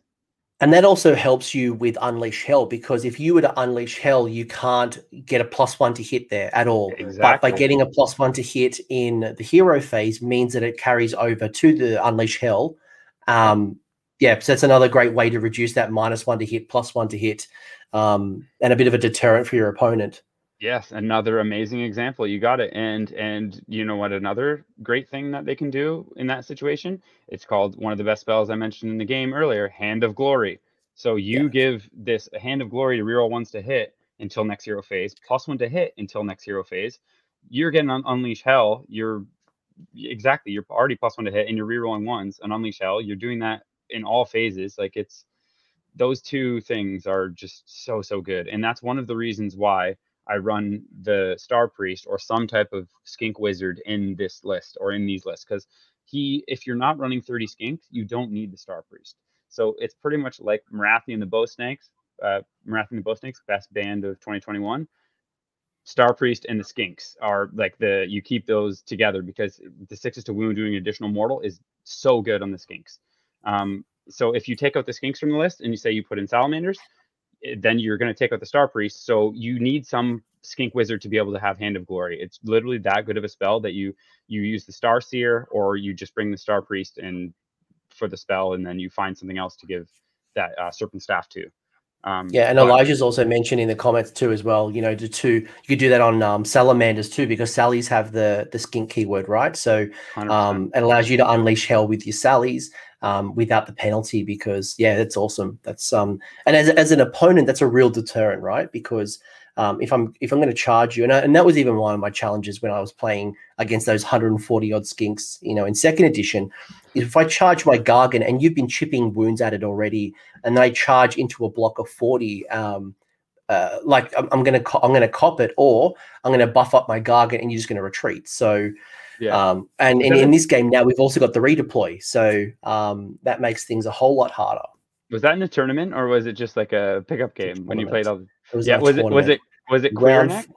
Queer next? Uh, it was a gentleman called Chris um, Wilcox. So he's an old okay. fantasy player. Literally four blocks of forty skinks. then had a couple of heroes, I think two two or three units of, of uh, it was just like it was a nightmare because my gargants are just like slow and not doing anything. Yeah. uh, and then like I charge in, I get shot off. It's just like I couldn't win. And it was like it was scorched earth as well. So like I got I got four objectives to defend with four models, like six models on the table. But yeah, um, I just I just but, asked because I know I've played a guy named Quirnex who was a, a very avid Seraphon player, and we chatted a, a, ton, and he read a lot of the skink, so I thought maybe it was him, but yeah, no, it was not, was not. But no, it's bad to um, hear that you got two. But you you got you know you got all your little heroes. You've got the Star Master, the Priest. The Priest is a great little um, model, and the Star okay. Priest as well is um, really good support heroes. Yeah, like I said, for Hand of Glory. So then, yeah, moving on. Um, this is kind of the pick where, with this list and with a lot of my Thunder Lizard lists, it's I am I going to bring 30 skinks or am I not? That's kind of the question. Most people are bringing, you know, at least two Stegadons. I know you as well probably are running two Stegadons as battle line, um, and then maybe a couple Salamanders instead of the 30 skinks and the Star Priest, which that's amazing list as well. That's something that I, have I've ran and I've tried. Um, I again just love the skinks for multiple reasons. So uh, dealing with characters like Gotrek or you know when you need to do death by a thousand cuts um, they're great at that. They're 30 wounds with minus one damage. So things that do a lot of two attack like two damage three damage um, you know having 30 wounds if you i lose like seven or eight or nine whatever it, it's it's not the end of the day because yeah minus one damage is so um, amazing. But one shout out i guess is the moonstone clubs. So all of aos 2 not not everyone, but many many people ran the shields. So that was there was more of a reason to run the shields because they gave you plus one to your save. Now, because you can't get any more than plus one, as we've mentioned, you can only ever get to a five up. So you can negate some of the rend by using one of the billion ways to get plus one save in this book, whether it be the Skink Priest um, ability, the uh, Star Seer spell, uh, Mystic Shield, uh, all at defense. You know what I mean? There's countless ways to get plus one save. Yeah. You you're not able to get more than that. So that's in this edition even more so. The Moonstone clubs are amazing in combat, and I used to run them in AOS two as well. Not a lot of people did, which and I never understood it because in combat they go from fives and fives to fours and fours. So you give them the Herald of the Old Ones plus one to hit. So you're pretty much always going to be fours and fives in shooting, and then threes and fours in combat with sixes doing additional mortal and as well going to, hopefully going to have hand of glory. So in combat they're threes rerolling ones fours with sixes doing an additional mortal on 60 attack or however many attacks you can get in. If and I was going to say because you get the plus one attack as well because you're above 15 and you've got so if, many bodies. And and if you're worried about it you can always um is it rally? You could always rally and try to get back a whole bunch of skinks if you are suffering significant damage if if you're outside of three, yeah. If you're not near enemies, then oh, yeah, you, yeah, yeah, you definitely can. But even even more so, I was going to say too, and that's one of the other reasons why you have the Stegadon with Skink Chief is he gives plus one to attacks to melee to a skink unit. So if that skink unit is charged in, he's going to do even more damage. Well, I don't know. They both do an insane amount of damage, but giving plus one attacks to a unit that has say 22 skinks in combat that are actually all hitting that's 66 attacks instead of 44. So it's you know just being able to add that as well, and it's 24 inch. So it's like mm. the range on the Stegadon's command ability is is crazy big too. So multiple reasons why I, I love skinks. I'm I'm a star boy at heart. You know I love I love playing uh, Thunder Lizards, and I have been playing them quite a bit lately. And I'm still on the fence of bringing them to um, some of the big tournaments. Uh, I, I, don't know. I just love all of it so much. But yeah, the skinks are are just great. They're still just so good. One change we didn't talk about early on in the video that might be worth calling out now while you have a sip of your drink is the board obviously changed as well. The board has shrunk significantly. And one thing that I've learned um, very quickly in third ed is that the aura buffs now are way more generous. Like you look at how an 18 inch kind of buff around a model really impacts the board. And, you know, when you look at 24 inch circumference around, you know, that engine of the gods or whatever it might be, that is incredibly generous. You can cover a fair amount of the board. So you don't have to worry about bubble wrapping and keeping within these these small pockets. You really don't have to stretch out as much as you used to. There's way less objectives you need to go for. Claiming all of the objectives isn't nearly as important as it used to be, which means that, you know, getting off within these buffs um, can be a lot easier than it used to be. So, yep. hundred percent. And those 24 inch, you're absolutely right. If that staggy's anywhere near the middle of the board, it's like the old Vermin Lord Warpseer baby. You're no rat is running ever again in his life. 26 inch, you know, from his giant base. It's yeah, I hate to bring up Skaven again, but yeah, those big aura buffs are yeah, un- unbelievable um, yeah, so I don't know if you wanted me to go on just with the rest of it. So no, yeah, no, that's great. No, that's great because I think I know some people were talking about the shields and um and you know just the way you you're loading out the skinks and yeah, yeah. It's still so it's still and the shields are still viable. So you're not always going to have Mystic Shield and, and all these other buffs as well. So you know you can still use them if you're going to use them just for shooting. But I I'm putting those skinks in combat, especially like we just said with the plus one attacks from everything. Like they're they can do a lot of work. Now, one thing show quickly is they don't have rend. So if you're playing against Blood Knights or Archaon or the new Stormcast, which is the last game Jordan and I just played uh, just for like a, a casual game, you don't want them to go into two up save. The mortals are going to be good. You know, you're going to do say six, seven, eight mortals if you have enough of them in. So that's still amazing.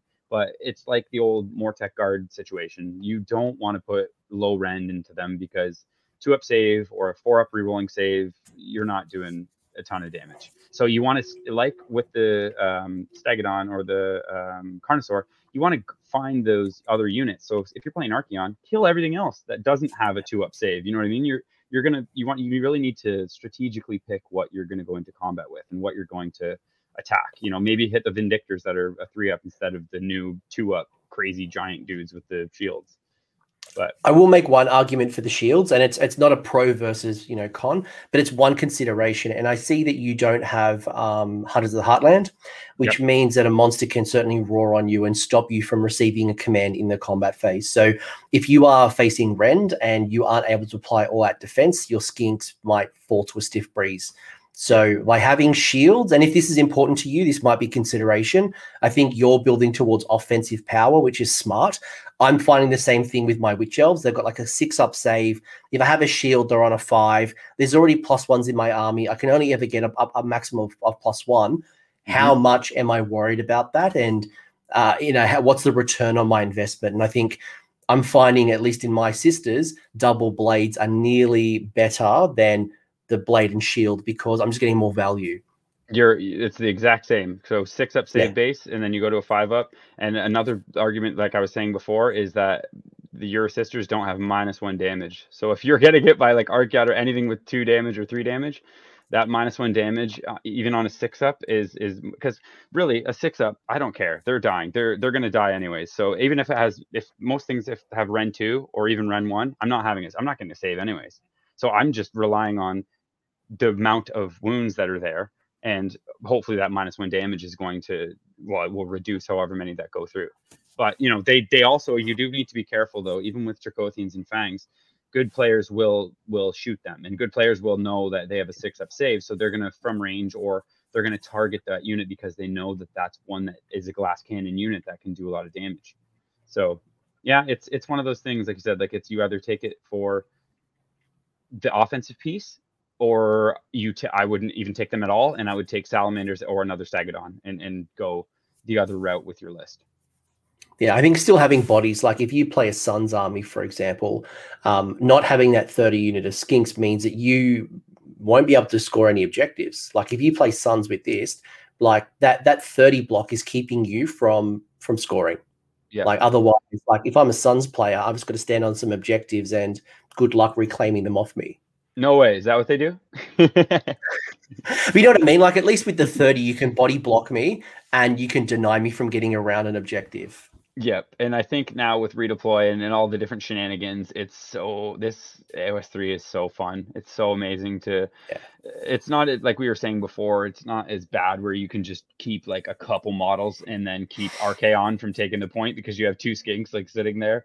Um, you know it's it's still very much a tactical game and very much the person who positions well and knows what's happening and is able to take the objective is is probably going to be the one that wins you've got more you've got more opportunity to respond as well. You know you've got ways to bring back models through. We talked earlier about about um, um, rally you know being able to be interactive with your opponent. And i think that's probably where having tools in your toolkit you know having the speed in your army with things like skinks allows you to do some really cool redeploys. Um, yeah. having really high leadership allows you to ignore the the fact that you can only do one inspiring presence but as well as doing you know heroic action healing as well um, you know, there's way more tools. Having a lot of priests allows you to really um, reduce the amount of endless spells on the table or maximize your own. Like there's so many ways to be interactive. I'm finding I'm not nearly sitting idle playing with my phone um, that I might have played in third edition where, you know, my opponent might have even double turned me. So it could be 45 minutes before I actually get to do something that I want to other than an arm save. Yeah, a hundred percent agree. So much better. It's it's I can't. Yeah, it's so the game is so fun. Um, and it's just saying with the, the bravery thing, and that's yeah, like I said, I play a lot of like Starborn, so ten bravery is just so good right now.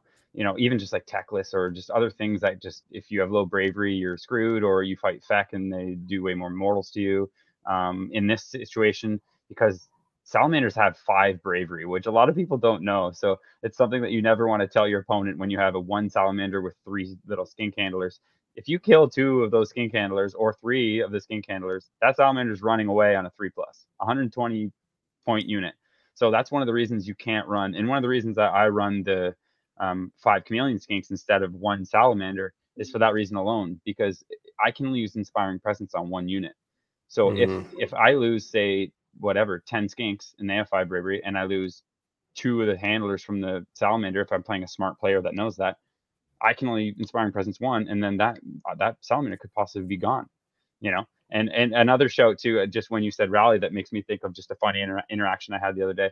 Um, I've done it twice now. Is I've had a two pack of salamanders down to uh, one salamander. So I lost the six handlers and the salamander. So I got seven yeah. dice on the rally, and I rolled a six. So I brought back a full salamander instead of the because you get dice for the skink handlers as well. So yeah. it feels so good when you can bring back a, a salamander and then those two go off and you know murk something. It's a cool interaction. No, that's awesome. Yeah, and it just shows you like what you can do just like tactically, and um, it does give you a lot of utility. You got the Saurus Warriors in your list, I imagine, to be supporting your um your Slann, your Star Master. Yeah, the guard. The guard. Yeah, yeah the guard. Sorry, yeah. They're there just to pass off wounds for the, and, and also this this one of the um downsides to this list, and I've played it a bunch now and, and kind of seen not a full downside because you can usually deploy well with the Realm Shaper engine. Is you need units to somewhat screen some things. So you want to screen your skinks because you don't want them to be getting into some of the bigger dinos. You using them to zone and and where else are you going to put them? They're giant triceratops. So um, the, the, five guard for me, I've been finding have actually been more of a like a screen, but also behind near the temple and also staying within three of the sword or the Slann, just in case you know something shoots him or it's all it's all dependent. You know that's where your, generalship comes into play. Like if you're playing Morathi and the Bow Snakes, uh, or you're playing you know depending or a full combat army, you're going to play a completely different deployment and, and put your pieces in different places. So the Saurus Guard are pretty much there for that, and they also fill the third battle line.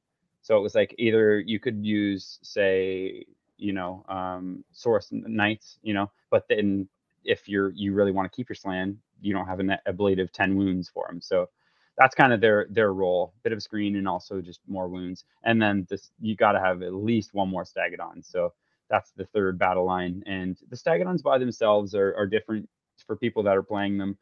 They're not heroes, obviously, so you need to be weary of where they are. So you want to keep them wholly within 12 of your engine or, or other things, just so that if you need to use all attack or all defense or anything like that, that you're you're able to still do that. Like the other day, I I shot one down the side and and that was about 14 inches away, so I wasn't able to use command abilities on it and it's it's something small, but you don't think about it because it's like a dinosaur. You're like, oh yeah, that'll it'll be fine over there, but you still need to somewhat babysit them with heroes because you can't use command abilities obviously on them. So, quick question and quick thought. I'll go with the thought first.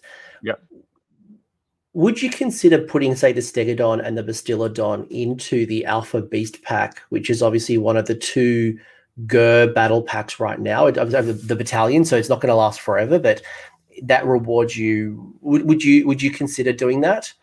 Yeah, is that the one that gives you D six or the D six move? Yeah, the, yeah, yeah. So is it six inch or D six? Whatever it is, like it's a free pre-game move. Um, I think um, it, it, it I could see that with the Bastiladon possibly, but again, with the Skink Priest, you can it's it's on a three plus, so getting run, shoot, run, charge.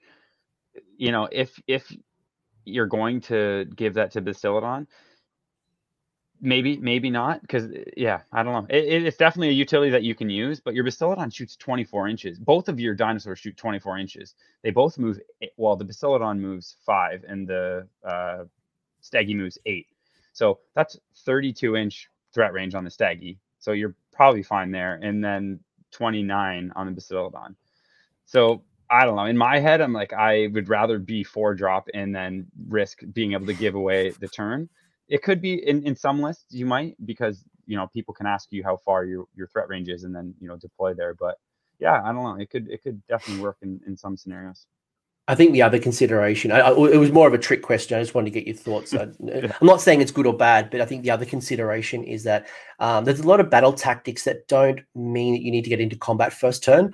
And I'm finding with some of the armies that I'm playing that, you know, charging you turn one is not the most appropriate way um, I'm holding off till turn two, turn three to to do the thing.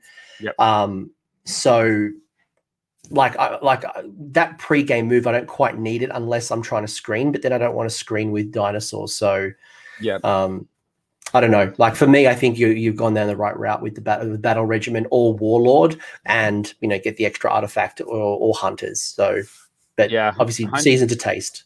Yeah, exactly. And like I said, hunters is is awesome, and and I it's it feels so good when you have hunters and someone charges the Archaon in or something, and it's like, okay, I'm gonna roar that, and it's like, ah, actually, no, you're not gonna. but yeah. yeah, it's awesome. Can also and then the other. Yeah.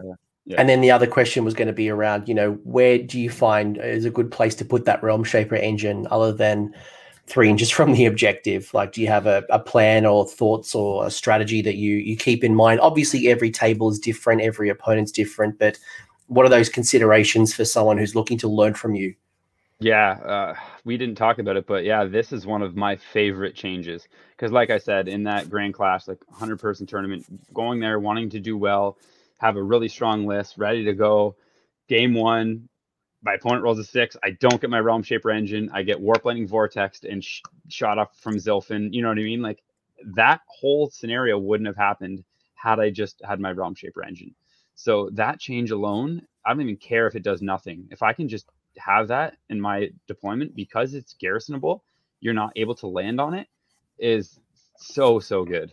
So, you know, putting Kroak or putting your Slann beside it, that means that nothing can land, charge it and land on that side. So it's just like another wall of like nothing can go there. But the Realm Shaper is is also just so good. Like it's it does mortal wounds to everything within three inches of a piece of terrain which you pick from the Realm Shaper if you have a skink wizard or priest inside of it.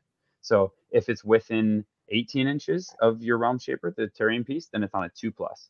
If it's within eight or from 18 to 36 inches, it's on a four. And then it's never going to be outside of 36 inches on these the small boards. So, you know, you're generally going to be doing it the middle one. So four plus everything within three inches is taking D3 mortal wounds, which don't forget that kids. If I can tell you anything, that's uh that's one that has got a few wounds on things that you pair with comet and you pair with chameleons or you you know do those types of things it you'll you'll be happy when you you get three more wounds onto something. Because I know a lot of um, Seraphon players in 2E were very similar to OBR players, where they would because you didn't know where the where, which side of the board you were going to be on because you put the terrain piece in the you know you, most people put it in the middle because they're like, look, I don't want you to gain it. Um, I really want it, but to play neutrally, I'll either put it to the side or I'll put it in the center. Um, I know that was kind of how people were thinking, but obviously that some of that's now changed. So um, well, the good, a bit more aggressive. The good players were not were doing something different than that. So in, in AOS two, what you would do is you would find out you would roll all your arcane where all the terrain was, and then you would pick the side that you didn't want to take. So you would it was a lot of the time it was replace a piece of terrain. So if you saw a piece of arcane like uh, or or commanding or something that you wanted, you would replace the other side with your realm shaper so that when if you didn't get to pick, the, your opponent would have to pick between taking the arcane or taking your realm shaper. And nine times out of ten, they're taking the realm shaper, and then you have another plus one to cast. I that's, like it. I like that. Yeah, that's good. Yeah. That's that's some secret list tech. Um, I like that. And I know Brendan was asking about allies, and while the the, the Knight of Azyros is a great oh. reroll engine, I wouldn't get too excited because we do obviously have a Stormcast Battle Tome coming very soon. We don't know when, but um, I am I've been saying to a lot of people, like, just hold off with the Knight of Azyros. I feel like if you don't already own one, I wouldn't buy it just yet. It's like it's asking for a War Scroll change, and maybe it'll be a plus one because it they, they seem to be getting away a lot of re rolls, like they're clearing them out of the game. So, yeah, um, I have the own one, my, also play it. I have my friend Oliver's Knight of Azyros, like from our season war team, and Oliver, I don't know if you're going to get the Azyros back, but um, if the War Scroll changes, I'll I'll definitely give him back. But I'm really really hoping like a lot of my lists, especially thinking about these Stegadons like and Bastiladon, that many Stegadon shooting at with threes to hit, like reroll ones is just unbelievably good. So yeah. the Knight of Azyros is is one piece that if anyone watches Season of Warrior, like I've I've in a couple of my latest battle reports, I've been using them, and I cleared out 20 Sisters to Slaughter in uh, the other uh, game with just the Stegadon's melee attacks and not like a crazy amount, but still threes and threes is so swingy. Even even twos and threes, super swingy. You get reroll once to hit in this edition. It's so so good. But like you said, I've a strong feeling that he's going to lose his ability. It's likely i'm guessing it's going to be like a plus one but um, it is a good ally choice and if, if it stays as a reroll awesome great ally choice for anyone not just of seraphon but anyone who can ally stormcast in. Um, is there any other options? I know you talked about the frosty bird the frost phoenix could oh, yeah. be possibly a good ally. Um, any other considerations that you've played around with or thoughts? Yeah there's been a bunch. I immediately when the new book came out because we used to be able to ally sylvaneth um, as soon as that came out, I immediately started looking at Cities of Sigmar units and um, Stormcast because those are obviously where you're going to be getting them. The Frostheart Phoenix was always I always just wanted to convert one and put a bunch of cool like Aztec-y parts on the Phoenix, and then the Troglodon Skink Chief that is on the top fits like absolutely perfect. So I'm actually that he's on my painting table right now. Like I'm I'm I'm doing up the Phoenix. Um, early testing i've played you know four or five games with him and he it, do, it does what you think it does the prop you know the four up ward save is just unbelievable obviously that's that's what you're taking the phoenix for yeah i don't know if you're going to say anything with that but I was going to laugh yeah. because um, I was going to mention this is exactly what I was going to mention because I've been playing around with it. Darlena, the um, the the the daughter and and father uh, oh. witch hunting combo. That yep. little crossbow, being able to snipe out wizards, especially wizards or endless spells um, at range when it doesn't move. I think at 115 points, I think it is. Uh, it is an incredible ally choice. Uh, I wouldn't yeah. take dad, but uh, daughter is definitely a, a cracking ally and not a lot of points investment. Carl, yeah, Carl has that the, uh, from the channel, like from Season of War, like on our. And our people should be watching Season of War, by the way. Like, go check them out. They not yeah. only do some of the most competitive um, battle reports for Sigmar, but also um, you guys are just great, and you have a, a, lot of wonderful list variety. So go check them out. Um, definitely recommend that. Yeah, thanks, man. We we really really try to concentrate on um, strategy and and we're and going through our turns and, t- and saying kind of what we're doing, but as well we're also very very competitive players. So, and we all live near Toronto here. We're all over the tournament scene. Like we're we're going down to Du Bois. We were supposed we're possibly going to Texas. We're going to LVO. Like love tournaments, and that's what we just really want to you know play competitively. So um, yeah, if you haven't heard of Season of War, definitely yeah check it out.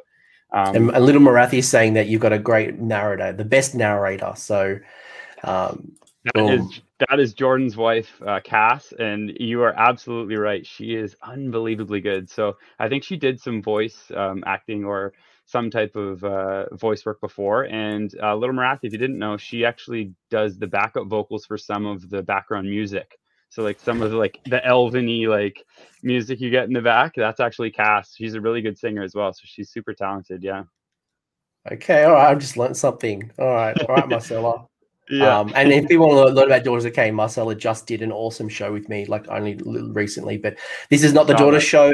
Despite me talking like multiple times about my reference points of Daughters, uh, this is the Seraphon show. But there's a couple of really good allies. I think the challenge yeah. that I'm finding with allies in, in in third edition at the moment is that there are points went up. So um, I'm not nearly getting as many things into my list that I would have in second edition, and to then sacrifice something to bring in an ally really needs to to supercharge my army and most of the time it doesn't because those generic order destruction kind of abilities are being removed yeah. uh, but then too they've got to really fill that, that niche and that requirement for my force so um, I'm struggling, and I know I've been playing with a Frostheart Phoenix in my daughter's army because it's self-contained. But outside yeah. of that, you know, maybe a Hurricanum for the Lumen, like a Hurricanum for the mortal wounds. But you know, are you better off putting those 300 points into something that is native in your force? And I don't think you have a problem with mortal wounds, for example. Yeah, just like think about what the gap is. Yeah, the Hurricanum's great, but it's for cities. Like you're not getting the the buffs from it. Um, the Phoenix, I guess I we kind of half-assed. Um, the Phoenix, it works great. It's an amazing pinning piece. You know what I mean? It moves 16. It it has eight attacks at two damage. You know, in cities, it's awesome because you can give it flaming weapon. Um, but in even in Seraphon, it's just very survivable. You're going to be casting spells, so you're going to be having it at that plus one save. Um, you're obviously heroic actions. The the Slann has a spell to give heal D3 uh, on a 10 plus or or heal one wound. Um, you're, yeah, so there's a lot of ways to heal him up as well. But some of the other frost or been, fire. Uh, I go frost, but the fire just because of the movement thing. So if it was still, you know, you can't run or retreat or do any of those things and, and do the the mortal wound. So it's only that normal move. So I've seen like Simon Simon Hall obviously is the the guru of cities, and I've watched. I always watch. I love his bat reps; they're super quick and, and awesome. But he, you know, he he talks about a lot of different tech, and you know, in Tempest Eye, if you get plus three move, you know, yeah. or there's there's other ways to to to do it in cities, but you can't you can't do it really in Seraphon.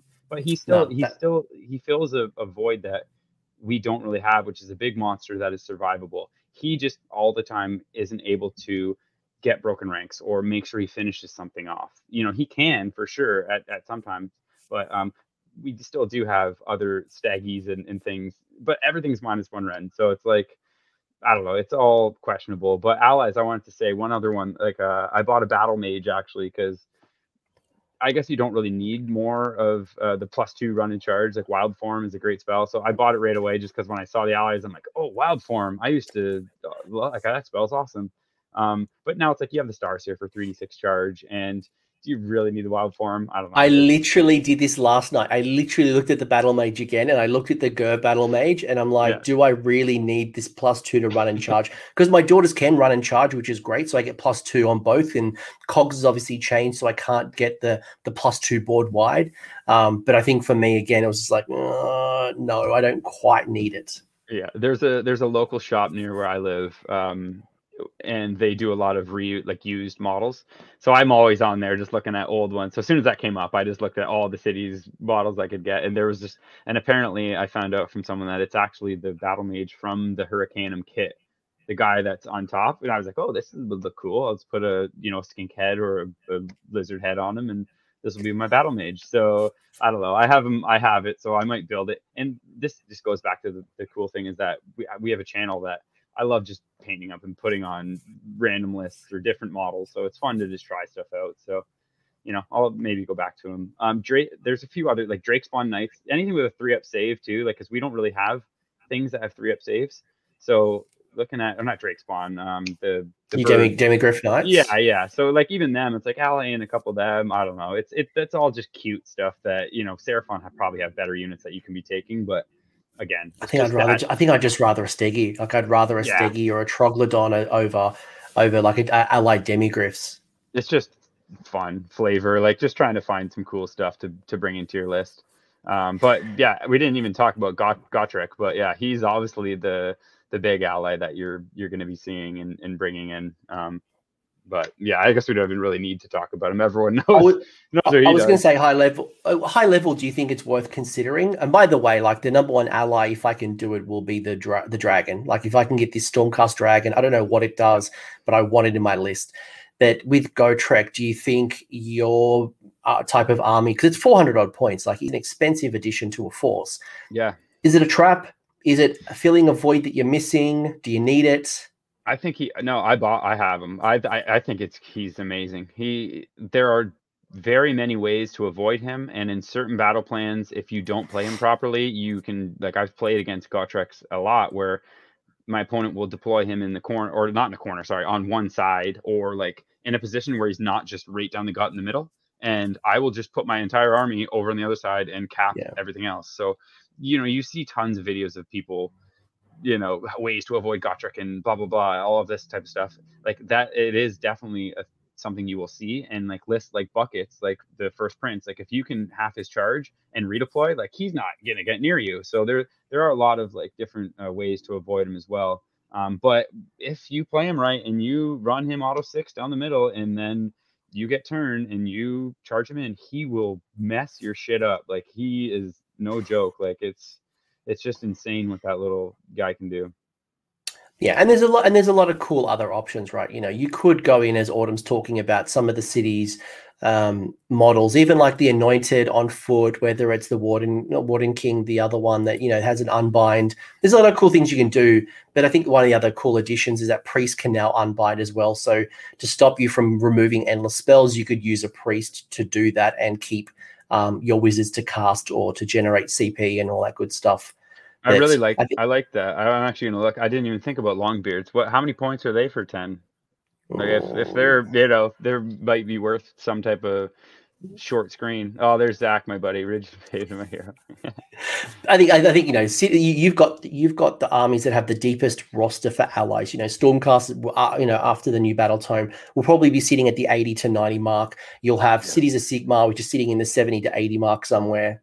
So, you know, between the two, you've got a lot of cool options. But I think the challenge is one, where do you get the points from? Two, what's the role you need filled? You know, do you need a fast flying wizard? Maybe it's the the uh, the Freeguild general, not the Freeguild general, the battle mage on Griffin. If you need some type of wizard sniper, maybe it's Doralia, or are you just better off keeping? I think this is a we'll be here that, forever going through allies. Yeah, I like I do like that one, and Carl has used it against me because that sniping wizards, you know, against Seraphon is great, and I think you know with Comet and with camos, you know, those long range mortals or the long range yeah. damage that could definitely be something to look into. But I think more it's going to be this new Stormcast book. It's like when these things come out, it's you know if they're your ally, it's it's almost like a release for you too, right? You're going to find a couple of those units that that work well into your army, and you know maybe it's a giant dragon or maybe it's some whatever a, a, unit that maybe didn't have the same rules as now it's going to have in the new book and i have a feeling that this new stormcast is going to be good yeah. Uh, yeah. So we'll we'll see. It's the first the first two armies in the AOS release. I just have a feeling Stormcast have uh, historically not been the best, but um, I don't know. I got a feeling they're going to be they're going to be pretty good. Yeah, Evocators were, were hot when they first come out, and they kind of eventually got changed. But who yeah. knows? But I think Seraphon coming back to Seraphon um, because uh, this is the book. It's a, I think you're generally no, but you're generally in a really good spot. I think my overall uh, analysis of Seraphon right now is whether you go Starborn, whether you go Coalesced, whether you want to go a Dino route or a traditional Skink Slann route, you yep. have good options. I think some things have changed for the better, some things have changed for the worse. My advice to everyone is always forget your second edition list, start afresh in third and build around third because the battle tactics, the grand strategies, the way you interact and you don't have to like very early on i was building lists that had a lot of screens and a lot of like multiple small units to go handle objectives. Yep. but one i'm not dealing with you know eight objectives like scorched earth. Two i don't have to cap and, and do all these retaining that i used to have to. It's more about mm. controlling more than my opponent which often is just can be two. Two. Yeah exactly. So yep.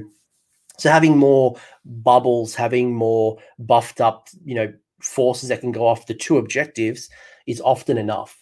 Yeah, I think it comes down to when you want, if you're looking at Seraphon from a high level, it depends on what you want out of them. If you want to have fun and you you play casually with your friends, definitely just play whatever you want. You can play Koatl's. Koatl's Claw is still can be competitive. Like Koatl's Claw in, in AOS two were doing really well. Like like James B. There, there was a lot of guys on TTS two that that played Koatl's Claw that ran the knights and ran everything, and they were so good. In three, they're probably the only only army that I would say is not as competitive as Dracos, yeah. Fangs, and Thunder Lizards. So if you want to play competitively, I would say either if you want to go with Thunder Lizards, then you're you're going to go Staggies and, and Bastiladons. If you want to go, uh, you can either go Fangs or Dracos. They're both going to be really good in this edition. Yeah, I would agree. I would say that you know um, that's probably how I would order it. I think most of it is is still pretty good, uh, and I think James B's in the chat. He's saying it is still good for me. So there you go. A, a smart nice. player will make it work. We've seen it in the competitive scene. You know, people are still winning or top tenning with armies that people rubbished off. So um, I wouldn't put my toys away just yet. Go test, learn, play um, find the hidden jank and the combos and the synergies, and we all learn together, which will lead me to if you are playing Seraphon and you, this list, and I'll show the list again, but um, Ridge has been an awesome guest. But if your list looks very different to this list, and you're like, I really love X, I prefer Y. I want to know. Let me know in the comment section. Tell me what you're building around and why. Because I think as the meta evolves, as tournaments start settling into the different um, battle plans, and you know maybe even and then one of the things I'm testing as well is the long game. I'm in lockdown. I'm in week 11. I'm not going to a tournament anytime soon. So I'm imagining in a world of 2022 when I can finally play. Snakes might be nerfed in um, in in the eyes of Morathi. So I'm going along with witch elves that um, you know test play see what things do in third edition and you might be surprised with some of the good stuff and the bad stuff. You couldn't and you couldn't have picked a better book. If you're if you want to jump in and start an army you can't pick a better army than seraphon to play uh you know whatever you want to play. Like I, I said in my tweet earlier i'm like prove me wrong. This is the best book uh, for variance and for competitiveness for just overall being able to play anything and, and james i'm going to message you after i'm curious to hear the the Koatl's claw but i i i do think Koatl's can still probably be competitive it's just you know, Knights losing the not having 10 anymore, you know, running maybe MSU Knights. I don't know. I'm curious. But uh, yeah, every everything's great. Ridge, if people want to chat to you, I have a feeling I know the answer to this, but if people want to learn more, one, you've obviously got Season of War. So if you want to see Ridge put this theory into practice, there's plenty of battle reports, and they're obviously doing many more, both um, publicly on YouTube as well as they put out extras on their Patreon. Um, but if people want to chat to you, you've got Twitter. They're cool to message you and, and chat, and obviously all that good yeah, stuff. A hundred percent. So yeah, it's just Ridge of Sigmar. So Ridge underscore of underscore Sigmar is my uh, Twitter handle. And then I don't even know what my Discord is, but I talk to a lot of guys on Discord as well because that's where we me meet to play TTS, obviously, and a lot of the tournaments before. But yeah, message me anything at any time. I always love talking about Seraphon. I've messaged a bunch of random people like Basil and I know James B. Like there's a lot of guys that I've just played or seen in TTS that I'll just be like, hey man, like what's up? What do you think about this? And then we just start talking about Seraphon and there's nothing better than that. So for sure. I think that's been the exciting part as well, and it's probably what's kept me sane during lockdown. Is communities like Discord, like Facebook pages, and wherever you want to, you know, WhatsApps or whatever it is. People know I've got a Discord link below. Join it, come join us. But like being able to go right, this is my list. Pick it apart, and you know, I've got a great community who I've been sharing my daughter's list, going doesn't work the way you're thinking. Oh, I like how you've done that. Have you thought about going from temple A to temple B? Um, and it's been great to kind of pool our resources and learn together. And I think when these tournaments start picking back up wherever you might be, you're going to be better off because you've had a great community. So whether it is the Seraphon Facebook page or Lustria online, or whether it's um, you know my Discord or wherever it might be, I'd highly recommend, you know, sharing thoughts. We're all learning together, and which is why I'm saying leave comments in the comment section because I want to hear from you and all the other Seraphon players would love to kind of like formulate some ideas. Big time. Cool. All right. Well, it's lunchtime for me. Ridge, you have been an absolute legend. Thank you for joining. Um, I've learned plenty. Um, I hope you've enjoyed enjoying your beers. I love the Lustria background, all your prizes of the old ones. Uh, go check out Seasons of War. They are an absolute bloody legends. Uh, man, I need to buy that. I love Kroak. yeah. I love Kroak. I love Kroak. All right, we're off. Have a good one. Peace. See you later, everyone. Thanks for sticking around until the end. I hope you found that video interesting and you walked away with a few new ideas. If you did, I would appreciate it if you hit like on the video as well as left me a comment. Let me know what your thoughts are in the comment section below. The conversation will continue over on Discord, so links down below in the episode description if you want to join the Discord and continue the Age of Sigmar conversation. I want to give a massive shout out as well to these absolute bloody legends, these champions who have continued to support me through Patreon or YouTube members. That is going directly into supporting the maintenance and the growth of this channel. So thank you very much, guys. Much appreciated. And until next time, roll more sixes.